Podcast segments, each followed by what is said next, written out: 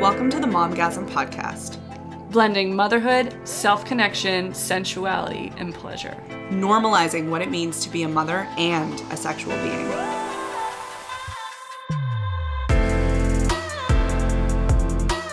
Welcome back to the Momgasm Podcast. This week, we got the incredible chance to sit down with Dr. Camila Phillips, an OBGYN from New York City and badass bitch within the medical system.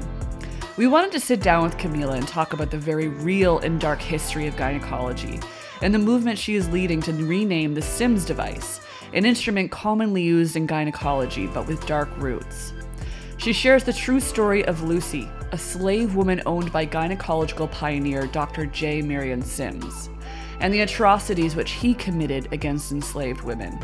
We then talk about whitewash history, why it's important to learn about where we've come from, and then Camila kind of loses her shit when Lindsay tells her she free birthed.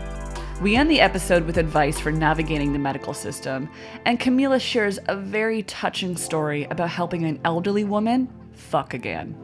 This is an incredible episode. Enjoy.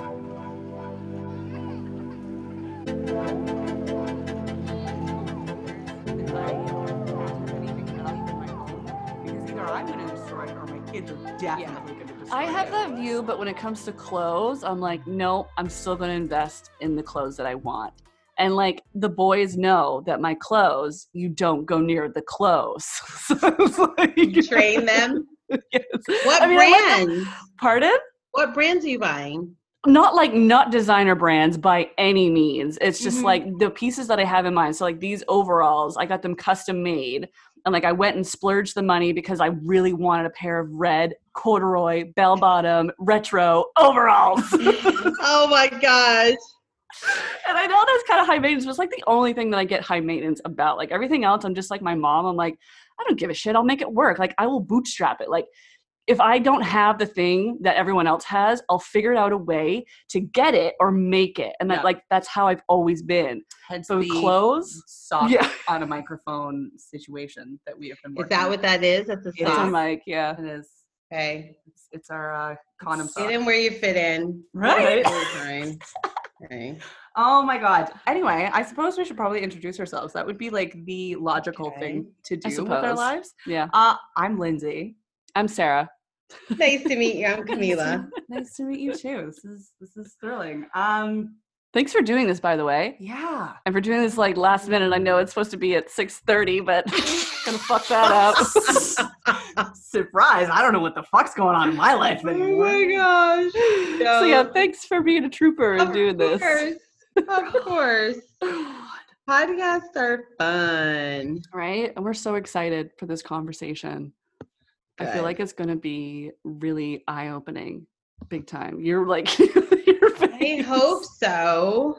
yeah this is it's yeah yeah it's it's one of these things that that i have kind of stumbled my way into over the last couple of years but of course given um the current climate and everything that's happening it's really given me an opportunity to to take that baseline knowledge and go even further and and really start to recognize why it's important to to know um, the history of everything uh, but how that history is still impacting. So i'm really i'm really really excited to have this conversation. But before we get into all of that juiciness uh, we would love to know more about you. Like can you give us a little intro of who is this amazing dr camila Oh. phillips You know, it's so funny, like um giving intros for myself because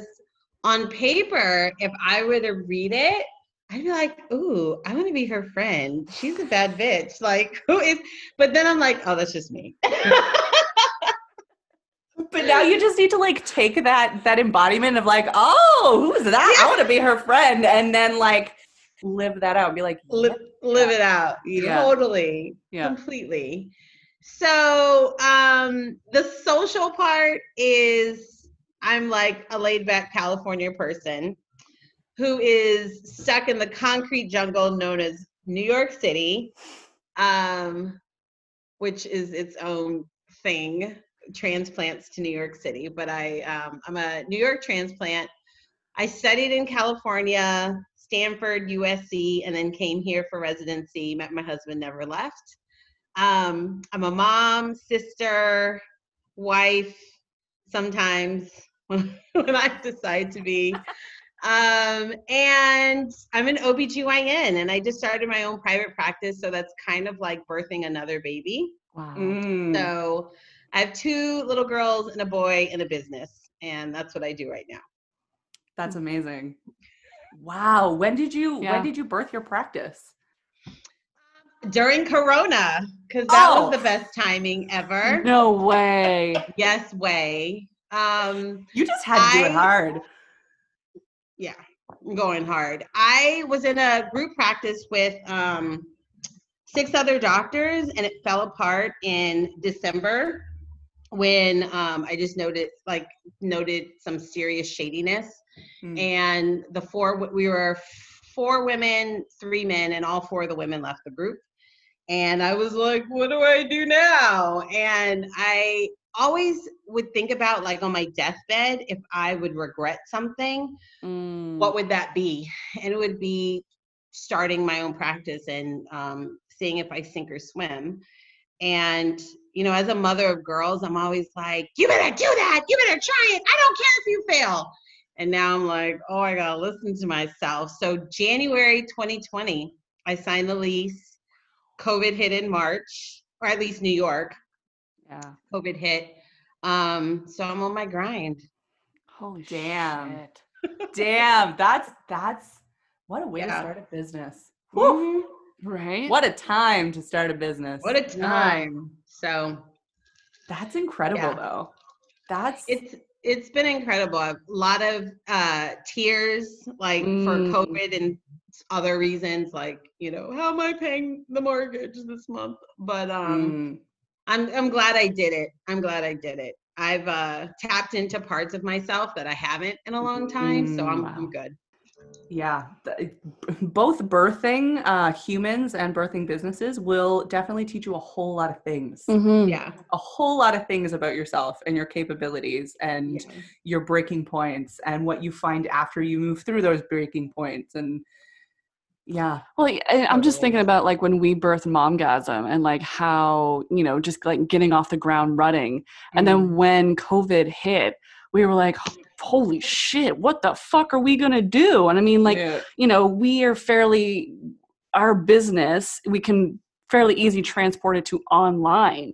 But like Mhm. thinking about opening up an office and like then trying to get new clients to come in, holy shit, that must have been a challenge. It must have been a struggle. It's it's been a challenge. It's coming back though. I mean, New York is coming out even kind of honestly, which is women, this is just a side note, like we have to pat ourselves on the back a little bit, but Mhm. and frequently. But even when we were in the thick of COVID and patients at my old practice realized I had left, they were like, Where is this Heffa? Like, I need her yesterday. And they would come to the, they found me and they came to the office and I didn't have insurance and they were like, Here's my money, take it. Just see, you know what I mean? And I was so grateful and flattered. And it just, for me, like, confirmed that I was doing what I was supposed to be doing. Yeah. Um, so yeah, it's taught me a lot. Wow. that's amazing that's Holy incredible shit. So yeah, that's me in a nutshell. Just a little sprinkling of Little my entire essence and how I'm just My entire essence. total badass opening shit in the middle of a pandemic. Right? You know? Holy crap. Like, yeah. Yeah, so Fuck. so yeah, I'm an OBGYN delivering babies. Delivering That's them I do most days. babies. What Mhm. okay, so what drew you, I guess, to medicine and specifically to to become an OBGYN? OBGYN. You know, I was always like super nerdy. Um, I loved science and like nature and um like I don't know if you remember, but when I was growing up, we used to get I got this like green tin in the mail, and every two weeks they would send you like nature cards, and I would like memorize the nature cards, know everything about. I'm just, I was just a nerd and I loved learning. Um, and in my home, I grew up definitely like my dad, my grandfather, everyone's around, but my household was definitely a matriarch. Mm. And what my mom, grandma, aunt said, did was everything. And whenever they were sick or someone was on their period or wasn't feeling well, like my whole life fell apart. Like all of our lives fell apart.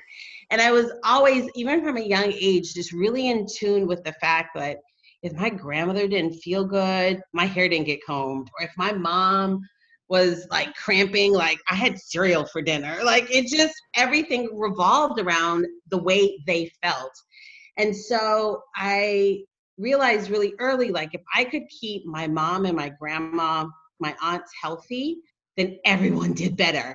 Mm. And it was the merging of like my love and nerdiness eh, for science with the the importance of how women lift up the household and the family like OBGYN is the perfect intersection of those two interests. And um, I think you guys know, like, you everything revolves around you. So when you feel good and healthy and positive and energized, like your kids do better, your partners do better, everyone works, the neighborhood functions. And so yeah. um, deciding to do OB was my commitment to families. Like if I can keep moms healthy, everybody does well. So that that was that's how I came to it. I yeah. love that. It's yeah. really it's a really cool field. It's a really cool field. I, yeah, just that that whole perspective of wanting to lift up the women in your family by making sure that they're all healthy. Like the women in my family, I have said to my mom so many times when talking about her side of the family, I'm like, the women in your family, they have literally lifted and held your family up their entire lives. And I was like, but no one's taking care of them. And and they are all quite unhappy or unhealthy in a lot of ways. Mm-hmm. And like every time we talk about it, I'm always thinking like you know, if only we could just get the women together and like have some kind of like, I don't fucking know, like go away together and just like yes. get to the bottom of all of it. Like how much more could that improve all of our lives and and how would it benefit eh, you know each other and spending time with one another and like that's just given me a, a, very different perspective hearing you talk about how you got into medicine and wanting to lift up the matriarch because like i feel that way about my family like i feel that the mm-hmm. women you know no no shade to my dad like i love my dad and right. he has worked three jobs to support us but the women like my mom raised there's four of us in our family and she did fucking everything everything. everything and like i only have two kids and i think about my mom all the time i'm like how did she do it? And right. my my mm-hmm. grandmother she had four kids and then my other grandmother she had eight kids i'm like how the fuck did they do it? Right? Girl girl. Yeah women. totally I think about that sometimes. I'm like, yeah, I'm not built like that. I don't know how. oh, my husband does most of the cooking and cleaning. I'm not. I'm not gonna lie. Yeah, like, babe, I yeah. I don't know uh, what happened, but I am not the mom that you grew up with. uh-huh. And I will not be. I will not be. I will not be. Yeah. When I met my husband, I remember really clearly being on like an early date and him talking about how his mom would make literally get up early to make breakfast, lunch, and dinner for his dad. Like he had fresh meals every day. And I was like, that ain't me. Like you not you have the wrong girl. Let's be real real clear right now. Let's just say I am not your mother. Yes. I am not your mother. Wait, did he have siblings? He has a sister. Holy shit. So wake up in the morning and make all those meals. All those meals. Wow. And so um he he was on this thing like, oh, I don't eat leftovers. Well, guess what, bitch? You gonna be with me? You're gonna eat leftovers. yeah. That's how this works. And it's so funny how he's learned to remake remix and remake leftovers. it's incredible together, but how capable many people are but so many have not been given the opportunity to realize their mm-hmm. full capabilities. Mm. Full capabilities. Right?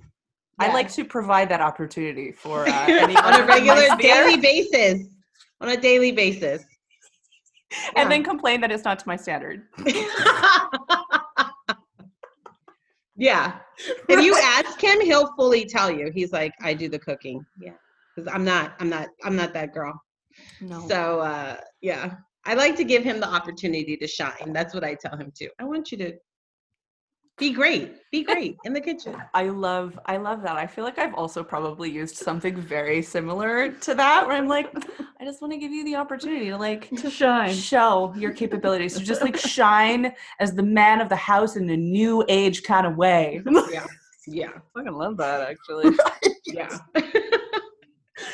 oh my Oh my god. That's So incredible. You're basically a doctor for the matriarch. Like that's what it comes Yeah. down to, right? Yeah. Like you're here to Mhm. support the matriarch. And I I'm totally I here for that right now. yeah. We need more of I that mean, because I feel it. like a lot of doctors are for the patriarch, right? Mhm. And and how we are learning about medicine and okay, this is I'm getting Put the phone I put the phone down. Uh-oh. I'm starting to feel it now. God.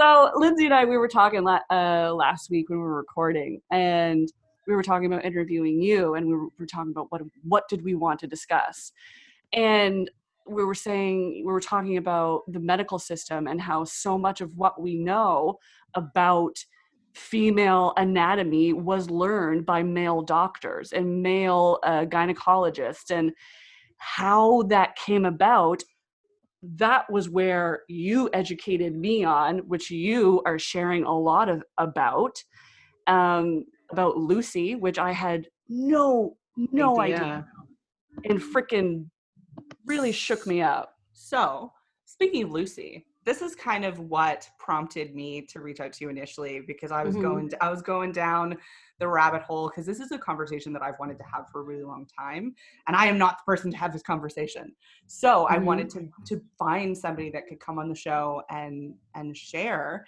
and I don't remember who it was that shared. I feel like it might have been no, I'm not going to remember. That's fine. But I, it was in one of like the random story shares, Mhm. like you holding up this device, and then it said something about Lucy, and I was like, wait a minute.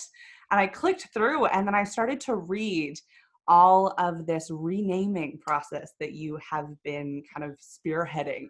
Yeah. So, what could you share a little bit more about kind of what prompted this for you? um, Right. and when when you started it and and why Yeah, so I was in medical school. Oh my gosh. I don't even remember. After 10 years, uh, almost 18 years ago. It's been a while. Hmm. Um, and when I was in medical school, I was doing my OBGYN rotation. Of course, I was like loving it, trying to ace it, asking questions, being inquisitive. And um, one of the attendings was helping me learn the names of instruments. And one of the names of instruments uh, was Sims.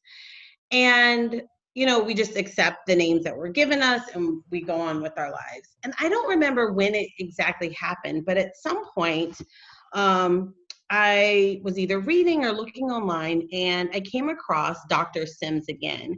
And I was like, oh, I know that name. So I started learning about him. And the long and short of it is he is attributed to being the father of gynecology. in heavy clothes He, um, in quote, yeah, he, did, you know, did go to medical school, but was a, um, a slave owner who noticed a problem that many of the slaves were having, and it's basically called a fistula, and that's when a woman has an obstructed labor, labor either because um, the baby's in the wrong position, it's too large for her body, etc. And they labor a long time, and it creates a false track between either the bladder or the vagina, or the vagina and the rectum.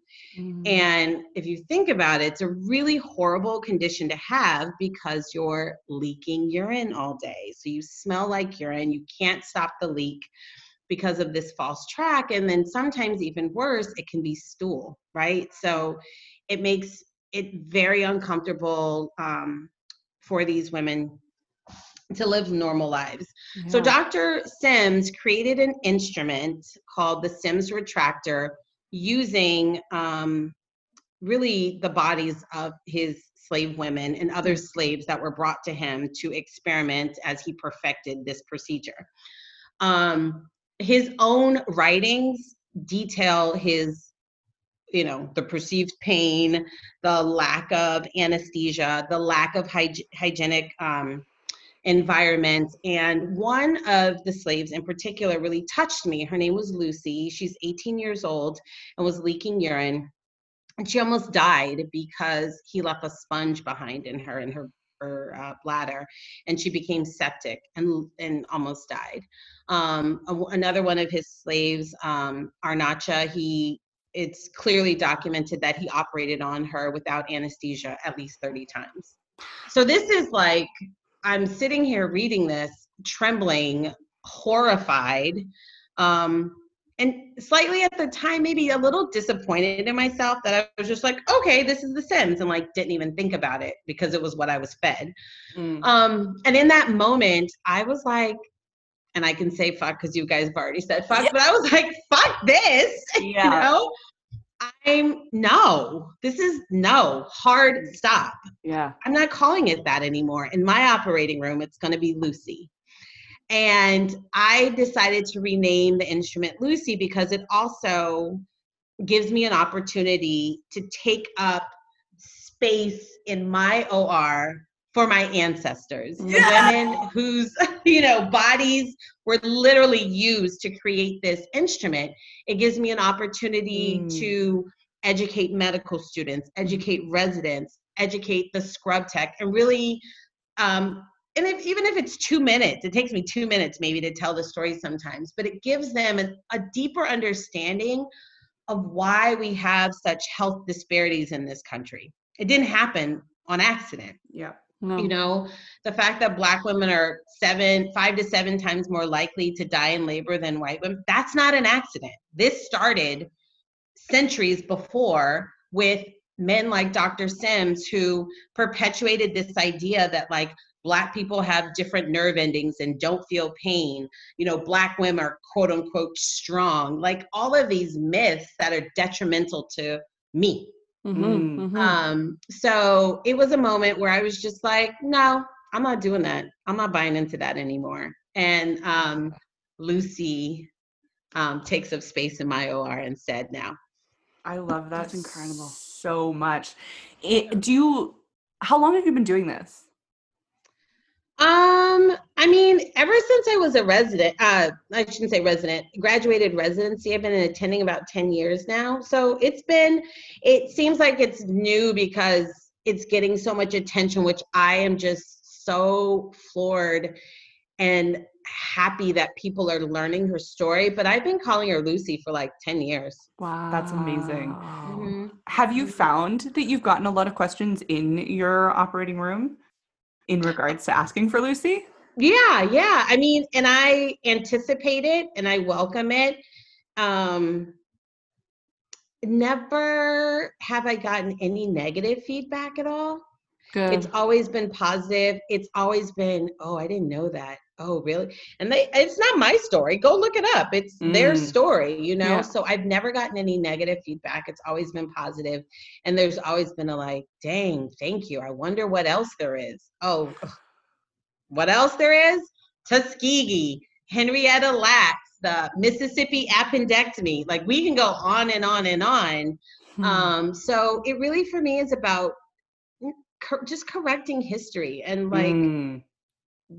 Acknowledging what went down and how it went down and you know how people's lives 400 year, years later are still being affected by that type of behavior so um yeah i'm really excited about it i've never gotten any negative feedback It's That's awesome. Mhm, That's mhm, amazing. yeah. Mhm. And I I guess this kind of feeds into something else, the other half of this that I wanted to talk about in the sense that why why do you feel that it is so important that we are aware of our history? Because I mean the the history that we are taught in school Mhm. um, and the history that is like readily available in kind of any any book that I might pull off the shelf at a university or pull off the shelf at the library or whatever it may be is very altered, whitewashed history Yeah. that Yeah. that just either grazes over the atrocities that are plentiful Yeah. or doesn't even mention them at all and like starts starts Yeah. starts after even though there isn't really an after Yeah. Um, you know, I think history is so important uh, and like the truth telling is so important because we can't we can't escape it. Like we can't Mm. escape it. It all comes to light eventually. Mm. And it's it all comes to light eventually. And I Mhm. think that honestly, until America really honestly deals with slavery, the uniqueness of American slavery, how it was unlike any other slavery ever recorded in man, in the history of man, where um, you know men were literally chattel slavery. They were objects. They were beasts. They were um, commodities. Um, unless we really deal with the horror and um, of slavery, then how are we moving forward? I just don't understand how we're moving forward because you're never going to understand my Mhm. pain if your understanding of slavery is a page and a half in your year long of history. Mhm. Um, Mhm. and i think that it also it doesn't work for either of us right it doesn't work Yeah. for building pride and confidence and this sense of contribution to this country for my people because we too are getting you know a paragraph uh in a on a page in a history book and we're like oh that's what we that's all we did? And it falsely elevates white people to the sense that like i've done everything in this country. I've created every and that's a false narrative too. So how are we going to like really come to the table and have these hard conversations if i come in feeling like i've done nothing and you come in feeling like you've done everything then we're like passing strangers in the night. We need to Mm. like deal with the ugliness of it. Um and for me being so well versed and educated it doesn't hurt me. I'm so proud of my ancestors. It doesn't hurt me to have these conversations. I'm not pained by that institution. I'm pained by how the institution is still manifesting itself in our people. Mhm. but i'm not pained to have these conversations. And again i think it does um communities that aren't black a disservice to think that they did everything because really we all built this country. Mm, Yeah. and I- just think it's such an important narrative to to share. Like yeah. our history is so rich and complicated and um nuanced and i think that's what makes it amazing. Mhm. i think that's what makes it amazing. Yeah well it's it's like you can't come into any conversation half blind like you won't you won't fucking get anywhere nor will you ever understand yeah where the other person stands or has stood for ever yeah Mhm. and it's really Yeah. funny now for me where for the longest time i hated history i fucking Mhm. i hated history it was the most boring thing in the world so boring right It's just a but bunch of white dudes. well no no this is what- riding horses. Fuck. this is what's interesting to me now though where now that i'm actually getting into the true history i'm enamored with It's it Like, amazing it blows my mind it, lots of rage lots of like rage and disappointment and guilt that i've had to work through the more that i lean into it but hmm also it it gives me this opportunity to to think like how have we gotten here Mm. like Yeah. how have we gotten here and what what systems were built and what what things have happened that have programmed us to live out life in the way that we do and i can only ever hope to start changing that narrative and start changing the way that we're living life if I actually take the ownership upon Yeah. myself to sit down and learn more history and learn the history that is not the exclusive whitewashed history of Yeah. My people and what's given in our in our textbooks and so i went from this like history's fucking boring i hate history person to oh my god i want to eat up Awesome. as Mhm. much of it as i possibly can Yeah. Mhm. Yeah. And you know, even from the perspective like the perspective is like a whole bunch of white guys on horses, like it's so much more than that. It's Oh, so gosh, and yeah. so even if we take the race thing out, the race part out, which we shouldn't, but just an example, all the badass women that we're not Mhm. learning about. And we wonder why, you know, our girls are like in this position in this mindset where we have to ask permission. No, since we got on this uh in this country, women have been running things. Women have been Mhm. doing things, but we have been trained to think that we just have babies and make tea. Mhm. No. No. That's not Put how a this roast on every once in a while Exactly, exactly. And so our not only does the racial um the importance and impact that the different ethnicities have created and contributed to this country, but the gender issues, like Mm. Mhm. you know, the women who have been amazing and are just lost to history Yeah. because we don't discuss them. The transgender people who like everyone is like, how did this, you know, gay pride, lesbian, LGBT, how did all this get started? It was a tra- a black trans woman. You know what I mean? Like these are all of our stories and it sounds so cliche, but they really are. You don't know where you've come from unless my story is included in that. yes Right. yeah You know? So Absolutely. You put that so beautifully. You oh, there's the quote. what? You put that It's like there's there's the quote. But it yeah. Yeah.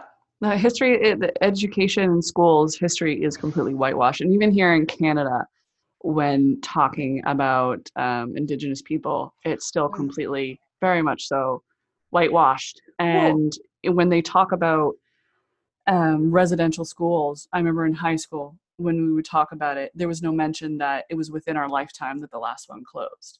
And We, I don't even remember talking about them at all. yeah I'm this honest. this is this is but this is the what i'm getting at is like we glorify what all these white men and horses did we don't talk about what they fucked up and Right. how we got to where we are and then we also forget about all the other amazing people in between the, the the women that we're forgetting all of the wonderful midwives who birthed this motherfucking nation like Yeah.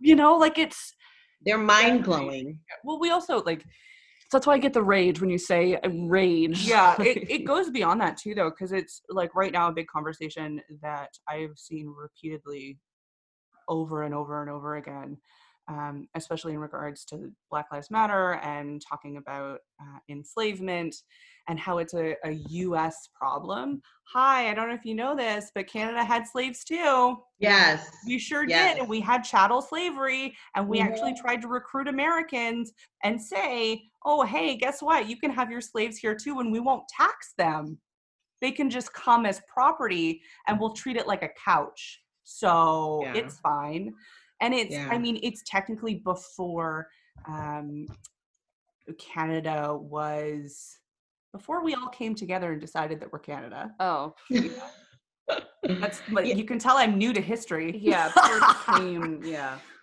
but the different provinces and British run um, colonies absolutely had slaves for at least 200 years.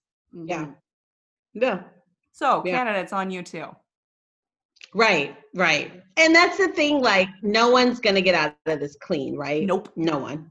no it's the entire it's the entire world like we've all got horrible horrible histories that we just choose to keep neglecting and then when it actually is proposed to talk about this stuff and then when it's actually proposed to tear down these statues that are honoring these Mm. people who committed such atrocities it's and then there's this huge backlash and it's like i you know whenever that conversation comes up i say yes let's learn the history about what that statue that dude that white dude on a horse did. Let's let's talk about it but then let's talk about everything else. And at the end of the day if all those fucking cons i mean like at the end of the day if he's a slave trader that's that's done you know what i mean? Like yes okay you may have won a war whatever but at the end of the day you were a slave trader or you abused women or whatever you did why are we still have your statue up? It's a different fucking day. It's not 1790 where this shit is like okay and we're all loving it. This is 2020 we are not okay with this. So why do we still have this shit up?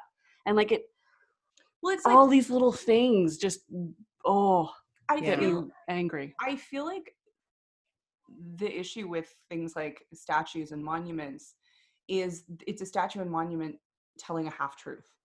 Mhm. And it's like Mhm. if if we could either tear them down or like reclaim them by somehow putting the entire truth Right. into that statue somehow by whether it's Right. adding to it or increasing a plaque or or whatever Right. the case may be i would feel completely different and this this kind of feels similar to what you're doing with the lucy where it's like Right. you are, you're not Yeah. changing that thing that thing is still what it is it's still beneficial it's still helping people but you have chosen to honor your ancestors by telling the full truth the full Um, story. right Yeah. of where that came from Right. um and that's what that's what we need more of and yeah. and it's it's if you have not done some some history some real history learning and you're listening to this like give give yourself permission to like sit down and learn one new thing one new story Yeah. every day because that's that's essentially what i've been doing Yeah. um About someone else. yeah about someone else and it's completely it's it's shifting a lot of the way that i'm thinking but it's Mm. also reinforcing a lot of what i've been feeling for a long Yeah. time and when you know that history you can adjust and start to understand like why we're navigating things in the way that we're navigating and like start to really see the clear points where we have gotten it incredibly wrong and need to change things Yeah. um, in a really really big way um, i don't know if you've heard of or have you i should I'll just ask the question that makes more sense. uh, have you heard of the book um, medical bondage race gender and the origins of american gynecology by um, deirdre cooper owens? I feel like that's not a new, right? not. It's Yeah. i believe it was within the last five or more years Yeah, I feel like this is gonna sound horrible, but um, I want to say I started it, and I have that. Oh, you know what? It's oh, I'm reading. It's another book. I it takes me a long time to read some text Same. like that. same Yeah. I have to like read it and I'll, I'll read the, and I'll be like, oh, that just fucked me up. Let me. and I, but I do like it's, it's for me, it's very similar to like the George Floyd um, video. Like I can't absorb all of the brutality yeah in one sitting necessarily. I have to really dose it. So that's why I read I started reading the book. I have to dose it um and I have to protect myself mentally. So I dip in and out. Absolutely I dip in and out. which I feel more people should be doing. Mhm. Um, but that's that's I don't have the book yet, but it's been one that's been It's on deep. my my desired purchases in the last it's little deep. bit, and then I had a lot of babies and was like, I can't read. Yeah. So then read some of the things that Dr. Sims did to newborns. oh God, That's Oh. what I'm saying. Like fuck. I have to dip in and out because I'm like, oh yeah, I'm done. I'm done. you know, I will not speak his name. It's just too much. And so um these texts though are it's one reason too that I actually spend time on like learning about the Holocaust Mm, because the things that happened to people in the Holocaust, you know, other human beings sat by and let happen. Mm-hmm. Mm-hmm. And I think that it's not morbid in any sense to revisit these really monumental moments in human history because we have to remind each other we can be Mhm. real fucked up sometimes Mm. and so you have to remind like okay let's not be let's be human let's be Mm. kind and gentle and caring and loving like we have that in us for everyone and so Mm. i think that's also part of what education and reading history reminds me is like okay i'm going to take this and i'm going to digest it and i'm going to go out here and i'm going to take the best care i can of women so that we can like move this agenda forward you Mhm. know um that's a deep book. I know what you're talking about. Yeah, it's- it's a really great resource for anybody who is really interested in learning more um, around the history of gyne- gynecology um, and the atrocities within gynecology. Yeah. And um, definitely not a light read. Like it's it's it is one that you you pick pick pick things and chew on them and mull them over and like feel it out and heal it out and then go back Yeah. But he, you know, it's it's important though because just like um, the seeds of racial bias were founded in slavery and the behaviors of doctors like Dr. Sims, the same thing with women in Yeah. medicine. How many times can women talk about they've been to the doctor and they've just been brushed off? Oh, her pain, she's not really in that much pain. Oh, she's just hysterical. Oh, she's just emotional. Oh, it's Mm. just her period. How many Mhm. times do women, when they come into a doctor's office, are we minimized, um, downplayed? yeah Our treatments are delayed because people aren't listening to us. That's this. Those are the same seeds we're talking about. Yeah. And so, while my my you know major dig might be about the racism in medicine, there's still sexism and Oh, gender yeah. bias in medicine that's real Mm. you know? Um so all of these things have origin stories you know? It's important to know what those are because why would we want to send our doctor to an establishment that doesn't listen to her? We have to Yeah. change that. Yeah mm-hmm Um, we're speaking- changing it We We're are. You're- you're actively changing it which is amazing Yes. Um, speaking of kind of navigating bias as a patient in the medical system, like, do you have any advice? Yeah, I do. I do. Shoot. And I, you know what? I knew we were going to ask that question and I took notes and I left the shit downstairs. But I, I know what I'm going to say. I also, I was like, I have another, I have a little um, handy, handy tidbit that I, I came across too, which is coming in the fall, which sounds very exciting too. So, Oh, yeah. So there's, gonna- I will share. I will share Okay. that. Oh, I like, do you want to get your notes? I don't know. so I came across um, Kimberly Seals Allers. I may be saying this wrong, but she is developing an app, which is a non-for-profit called the Irth app. And oh, Irth. Yes. Yes. Oh, did we take the same notes? No, um, who was it's it's coming into my circle. I was on the phone with a girlfriend in Atlanta and she's like, Have you heard about Irth? And I'm like, Irth? She's like, No, like birth without the B, Irth. Yes, yes. birth birth without the bias. So it's like Mhm. a Yelp style review app where you can share your stories within the medical system and um, essentially kind of provide resources for the great offices and doctors that you can access for as a birthing person with without bias and feel safe which is Yeah. sounds incredible so it's i think the right now they're like beta testing some stuff or they're they're coming out with um, they're accepting donations and they just got approved for uh, a grant i believe Yeah, big grant. so grant. exciting Yeah. um Mhm. and it's supposed to come in the fall of 2020 so Yeah. that sounds like it's going to be a fucking incredible resource. Yeah. I hope it is. I really hope it is.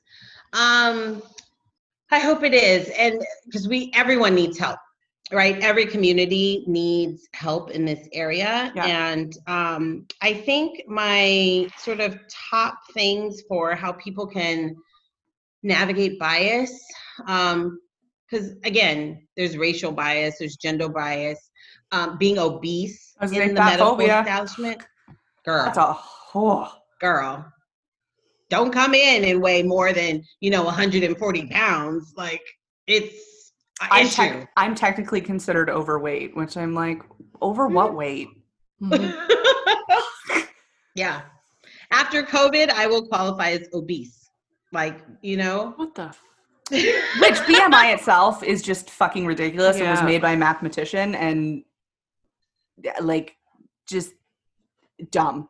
It's just dumb. I, I don't understand why we're still using this well, well, it's everywhere, right?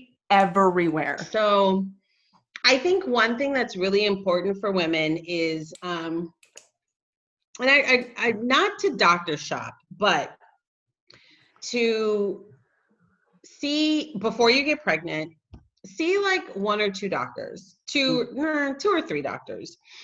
And you really need to find someone who you trust. And I think that using your gut, you know, is kind of a good way to do that. But you need to find someone that you really trust because pregnancy for most of us is like pretty uncomplicated, pretty smooth.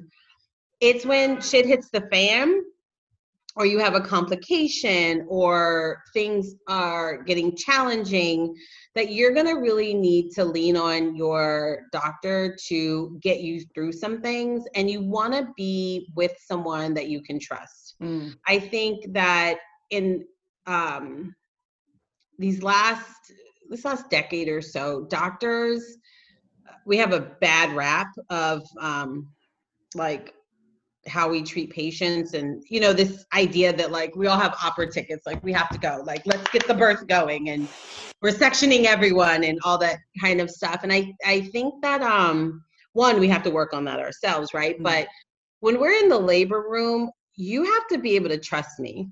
Um trust that i am your advocate and this baby is as important to me as it is to you Mm. um, so finding someone that you trust is super, super important. I think it's important for patients to show up to their visits. And when I mean show up, I mean like show up on time, but be active in your visits. Like ask questions. What I mean, I usually give this information, but for patients who um, don't like get spoon fed what the next steps are, like ask questions like what are the next steps what should i be looking for do i have blood work due when is my next appointment um, be an active participant in your Yeah. pregnancy and birthing experience is super important and like if you have a doctor who gets annoyed by all your questions then maybe it's Mm. not like exactly the right fit Mm. um so and then my last one i well there's like a few let me mm, it's hard to choose like No, I know. I would say find someone you trust, show up, up to your visits and not just like physically but mentally. And um staying huh, what am I gonna say? I was gonna say staying off of like Dr. Google. And I know that that doesn't sound like so profound, but WebMD. I feel like WebMD. I Like, feel like I know what you're getting at. Like I- like yeah. stop, stop. Yeah. I didn't like I think again because you know I'm working on doctors um doctors need PR like all around we need just like a PR rehab but I feel like people um especially if I'm meeting a person like for example in labor for the first time um and they don't know me so they don't trust me like you have to build on that relationship really quickly right Mm. but I I feel very like confused as to why people think that their 20 minute like Google search somehow uh, supersedes literally 14 years of experience, not including the book stuff, which is another several years. Mm-hmm. And they take their like medical making decisions into their own hands. Mm. Um, that scares me. So Which I would probably be one of those people. you're probably one of those people. I'm, Yeah. one of those, yeah. I'm one of those. I'm one of those uh, Mhm. reckless, reckless fucking people that that that I I I birthed at home on my own. Camila's eyes. oh my god. You're about to give me fucking angina over here. I'm You're like, fuck this shit. I'm closing the computer. I'm out. You got my armpits sweating over With- here. With, Damn uh, with a, a history of congenital heart defects. you. you? Yeah, her. yeah, me. Yeah, me. Um, there's No, there's not. No, there's nothing. That's hard stop. Full stop. Done. Are you shitting me? Who let No, you do that? Clearly, not- nobody let who you. like do that. uh, who can let me? oh my gosh. Uh, yeah, no. So it um, there's a lot more to that story. There's a lot more to that story. Uh, I am healthy. Baby is two now. We're great. Okay. Um, I'm glad. Oh I- my gosh. I- you got me I- over here sweating. I also live about 30 seconds from the hospital. So Okay. There was a lot of there was a lot of things. A lot of planning involved. a lot of planning involved. A lot of Okay. planning. This is amazing. We've never had a conversation with a doctor who get who's Right? uh, So I'm like, oh, shit. gynecologist. I'm that person. Oh no. oh my gosh. But it's so so yeah. That's a, there's a whole actually there's two whole episodes on it.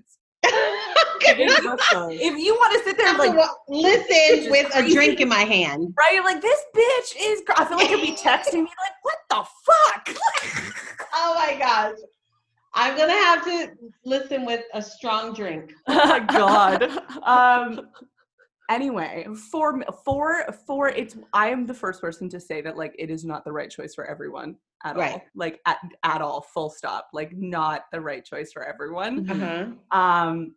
However, for us, it it worked. It was it Worked was out.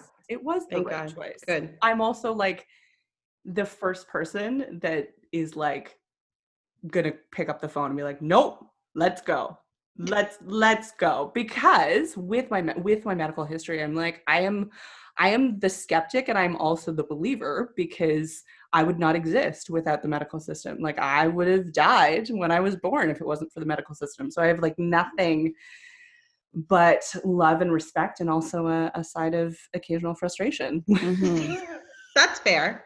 That's Right? fair. Because there are a lot of things that that need to be improved upon that fall Right. into this conversation that we've been having this entire time the way that women are treated the way that it feels it can feel it depending on your doctor which here in um, Nova Scotia anyway we don't always have the choice in who we get No. when it comes to birthing it's kind of like Right. Russian roulette who's on is who you get Right. um, and so to be in that position and to to advocate for yourself or to try and advocate for yourself and it met being met with with this like no i don't have to listen to you i don't have Yeah. to listen to you i don't have to to like talk to you and have an intellectual conversation or like yeah.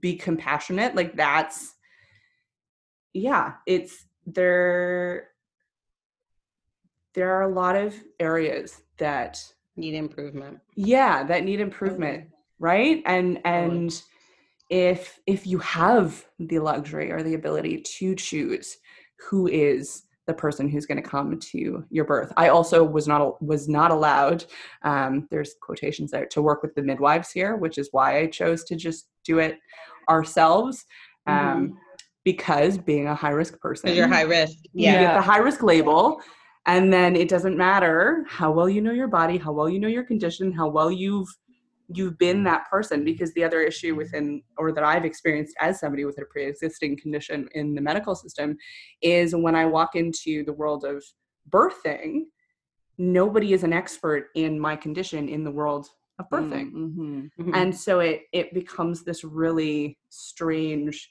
pulling back and forth between what my cardiologists are saying versus what my ob team is saying and it's this like yeah, it freaked you out. It freaks you out. right and it's so it's it's Yeah. tricky so it would be really it would be really interesting to see how the medical system continues to evolve now that we're starting to unearth a lot of this work um, and talking about things more and treating people as individuals for the love of god please right like it's, Right. it's exciting Well, I've definitely noticed. You're noticed just like that, you no I know my heart. My heart is like my I'm my sorry. ass is less clenched right now. I really, I let my butt go. I'm, I'm glad uh, you let your butt go. I'm glad. I'm glad I could do that for you. let the butt go, everybody. Just let it go. oh my god! I'm like, do we need to do some like breathing techniques right now to to like loosen our sphincters? Is Oh we need? my gosh! Oh my gosh! Yeah, my sphincter is relaxed. Oh my gosh! But yeah, don't do a like 20 minute uh, Google search and then choose to stay home and birth alone. That's a bad idea. Well, that's, that's a bad idea. Yeah, and I and I that's what I was just gonna say is that like you know I have a very totally uncomplicated births. They were super easy, and I'm Mhm. a unicorn in that sense. My kids were unicorns, Kids and are unicorns. they slept from like one month on for like ten hours a night. Yeah, those kind of unicorns. Don't know how I got fucking lucky. I really don't. Um, I'm not chancing it again. Husband has the snip. We're done. I don't want to like have the third come in and yeah. But I really like that your husband has a vasectomy. That's great. yeah, yeah, no, we he got a vasectomy last January. Um, we yeah, we have two boys, four and two, and I was like, should we try for the girl? And it's like, dude, we're gonna end up with three boys. Like that's exactly what's gonna happen. It's like, do we want three boys? Nothing against boys, but do we want three boys? It's like, no, I don't want three boys. I don't. I feel like at no point in my life have I envisioned myself a mom of three boys. but I did I did envision myself with three kids, but you know, Mhm. we we had enough scares after having our second that it was like, no, I think this is it. I want to go into my 30s as a boss ass bitch with two kids Yeah. and just fucking live it out.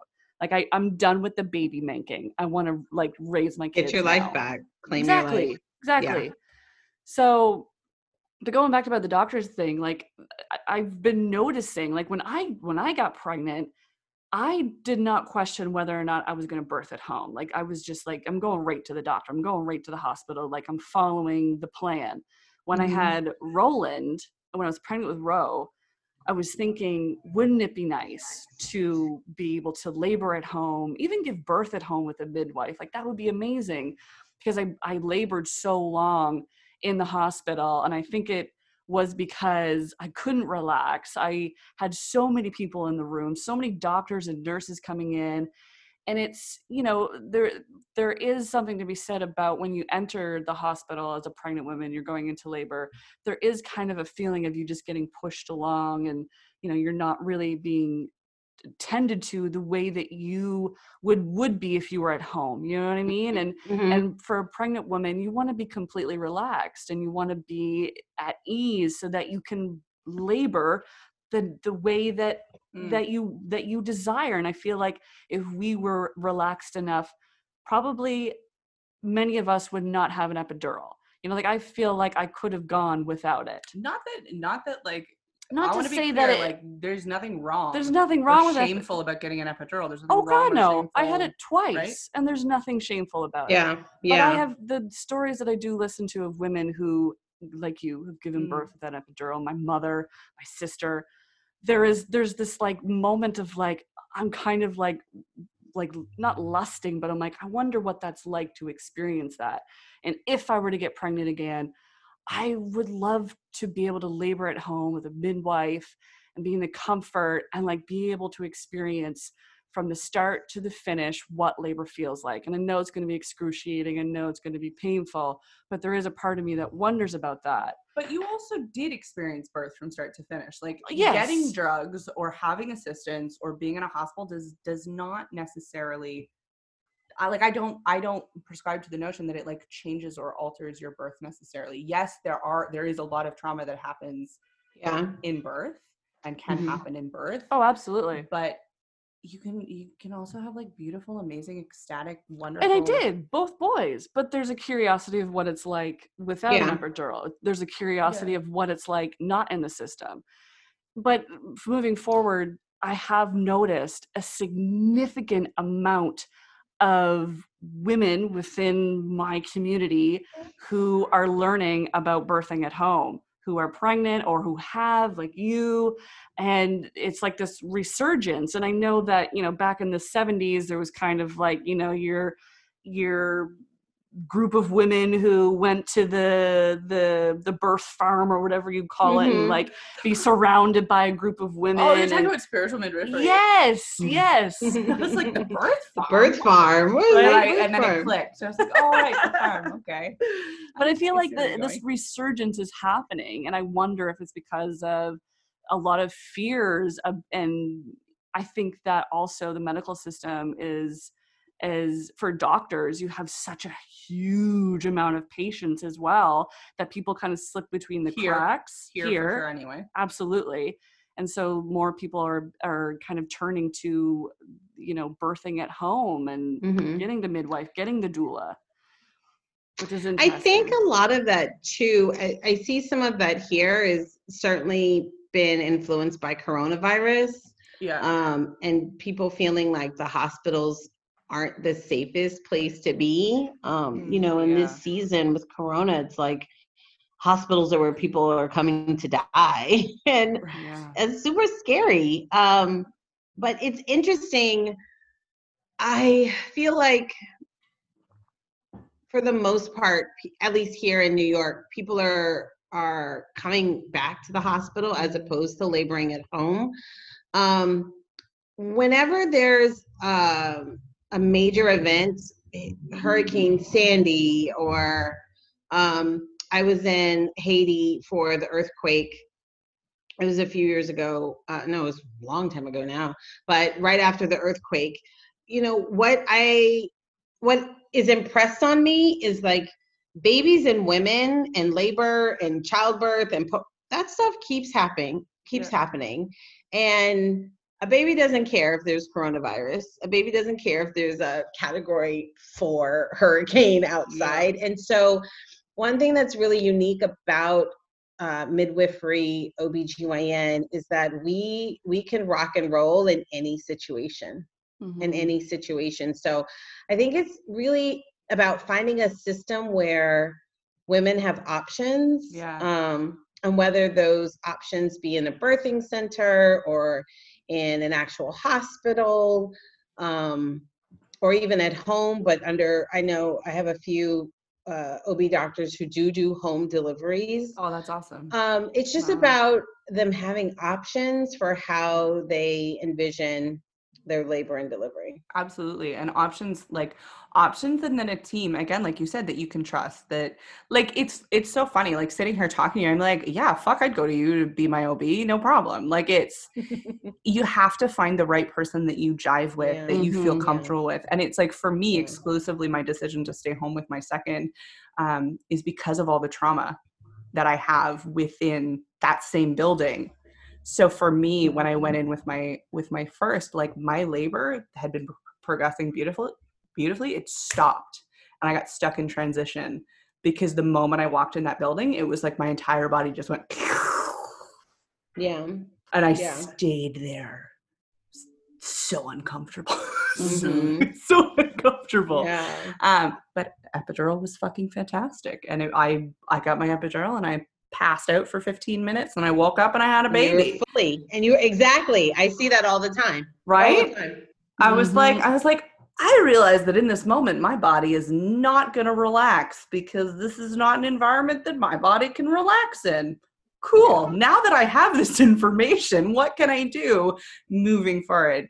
Um, but yeah, it's so important to to know your options and to know like Yeah. feel like you have a relationship with your team Yeah. um, whoever your team is wherever your team is uh, and and like fuck the system fuck the patriarchy patriarchy.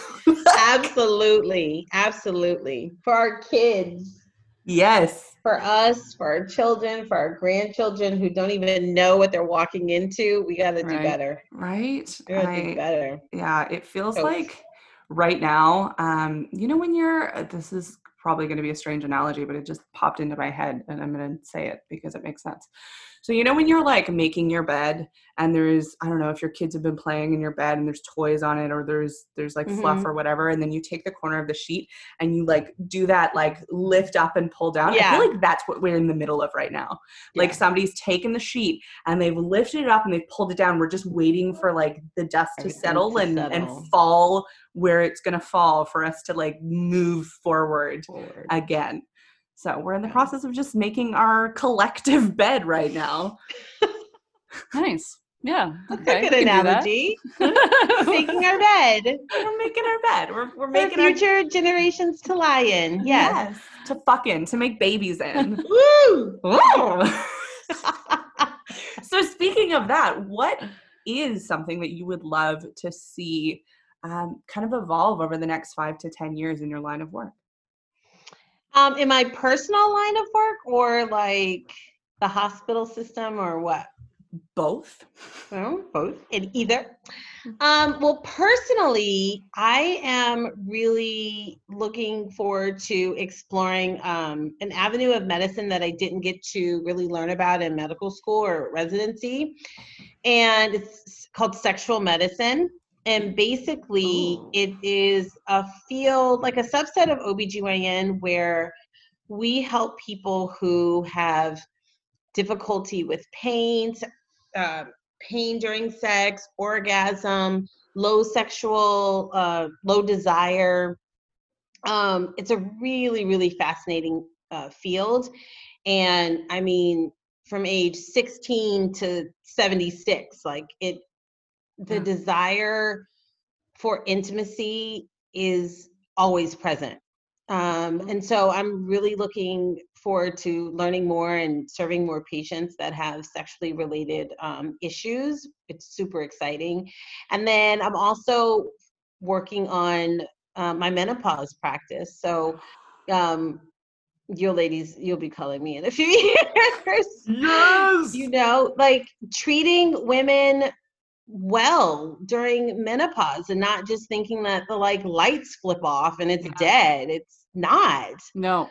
Um My bladder might fall out, but I can still get my freak you on. can still do it, you know, you can still get your groove on. And so really helping um women who are undergoing the menopausal transition to feel still like lovely and sexual and desired and have sex not hurt and Mm, you know still be turned on and not just say oh it's that oh that's it's complicated or oh it's all up in your head or oh just take one for the team like we're beyond that so i'm looking to do that that's what i'm Yes. looking to do yes, that's amazing. yeah. yeah that ah. See, I'm like, this is this is why I knew that we would like oh yeah have a I great um, was telling someone, I don't remember I was telling, I was who I was telling, but I was telling someone about a patient that I hope she comes back. Because, like I said, I left my old practice, but she was like 77, I believe.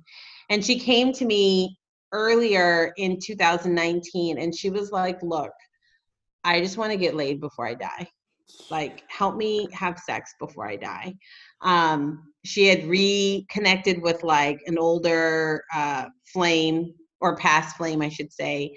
And he was still able to get erection. She's like, I just want to fuck before I die.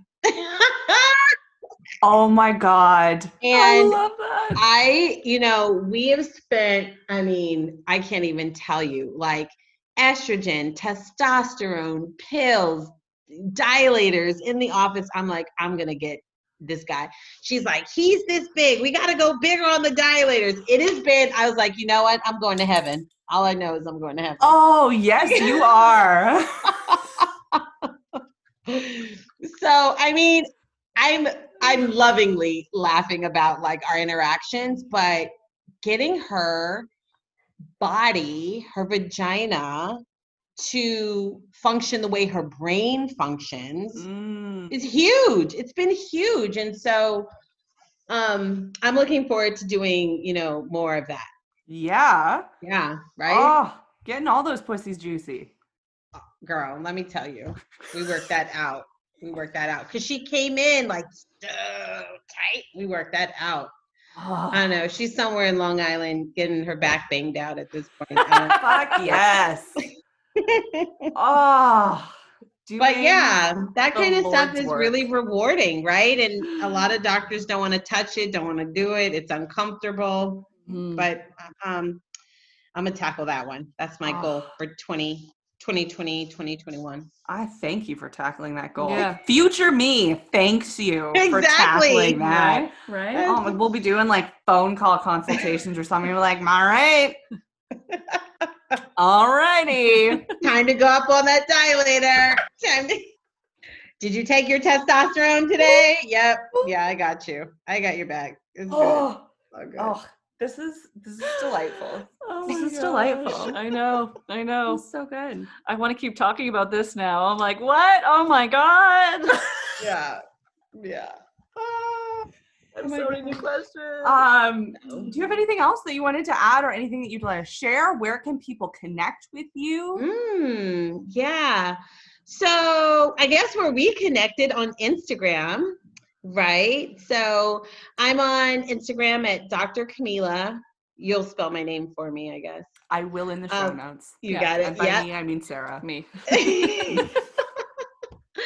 so um, Dr. Camila says, and my private practice here in New York is called Cala Women's Health, and you know, I can I do telemedicine. I meet people where they are with um, their OB and GYN concerns, so I'm easily accessible.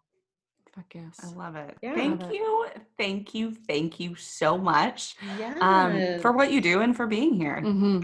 Thank you for having me. This was like so refreshing. I went from like, you know, wanting to sing, lift every voice and sing to having my ass clenched to like sweating a little bit. It was like the full range of emotion.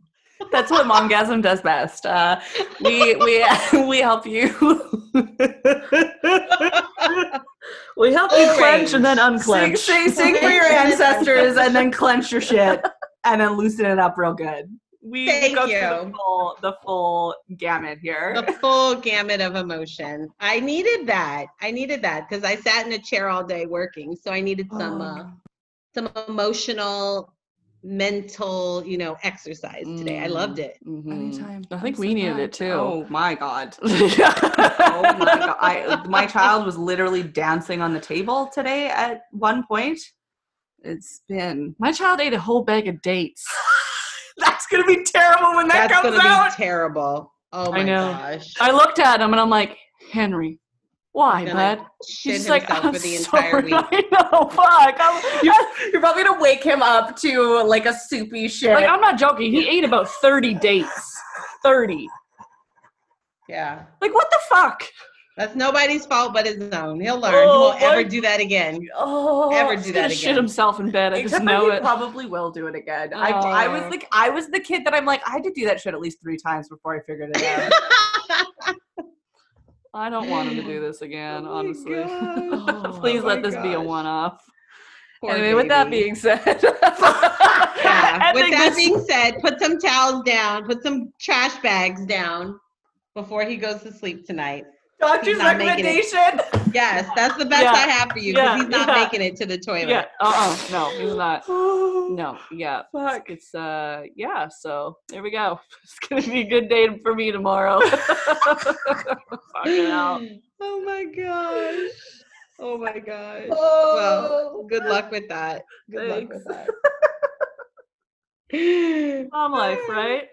Jesus. fuck. Yeah, it's all good. We asked for it. It's Right. Good. We did. Maybe we didn't. Maybe we just had really, really good sex. Maybe no, I'm kidding. I'm totally kidding. you never know what you're getting into, though. that is very true. You That's never know what you're true. getting into. No. My six year old has some sense. My middle one, I just pray for her, pray for all of us. And then my little one, he's it. The jury's still out on him, so just have Oh to- man, that wow. you never know what you're getting into. It's very true. It's very, very true. That they Yeah. keep they keep life interesting. Yeah, we turned out okay. We're We pretty did. functional. I'm pretty functional. Yeah, pretty I did some pretty dumb shit too when I was a kid, for sure. I don't know if I ate 30 dates in one goddamn fucking sitting, but yeah, yeah, I did some dumb stuff too. Did a lot of I- dumb stuff. I think about like, oh my god, I could have died. Oh, like, oh yeah. Oh gosh. Yeah. Yeah. Yeah, Oh yeah. It's Yeah. really strange, like as a mom, to think back on all of the shit that I've done, yeah, and and and like as a mom though, and be Oh. like, what were you thinking? yeah. Exactly. There are things I've done like my mom doesn't know about. Oh I used to run off to Mexico. We lived in San Diego. I used to run off to Mexico. I'm like, they're never gonna find the body. Like, I just dumb shit. Bye, I- mom. Oh Wow. fuck. Well, Yeah. So our kids, they'll be okay. They'll be okay. well, they can't run off to Mexico, so Ours can't. I Well, can't just uh, Well, day trip it into. Mexico. Yeah. So you're Yeah. good there. yeah. They'll find something else stupid to do. Oh, That's most the definitely. point. Oh, they will. They're gonna find something else stupid to do, and we just had to keep loving them. And um, I don't know, have a good lawyer. What else can you do? you know? But ain't that is that is the truth. Gotta- that really, really is. Gotta keep loving him, pray for him, and have a good lawyer. Good lawyer. Yeah. a dad, my dad actually had to hire a- a lawyer once when I was a teenager, so it's true. It's true. and He's a Yeah. good lawyer. Yep. Yeah. Yep. Now I need to hear this story. oh my god. All right. Thank you so much for your time. You are a Thank you. Thank you. I'm gonna go so hang out with my little ones, like I said, while they like me. I'm gonna go cuddle. Yes. soak it up because we all know that day when they don't is coming. Yes. Enjoy it, Mama. I will. It was my pleasure. Thank you, ladies. Thank you. Thanks. Mwah, Mwah, mwah. Bye. Bye.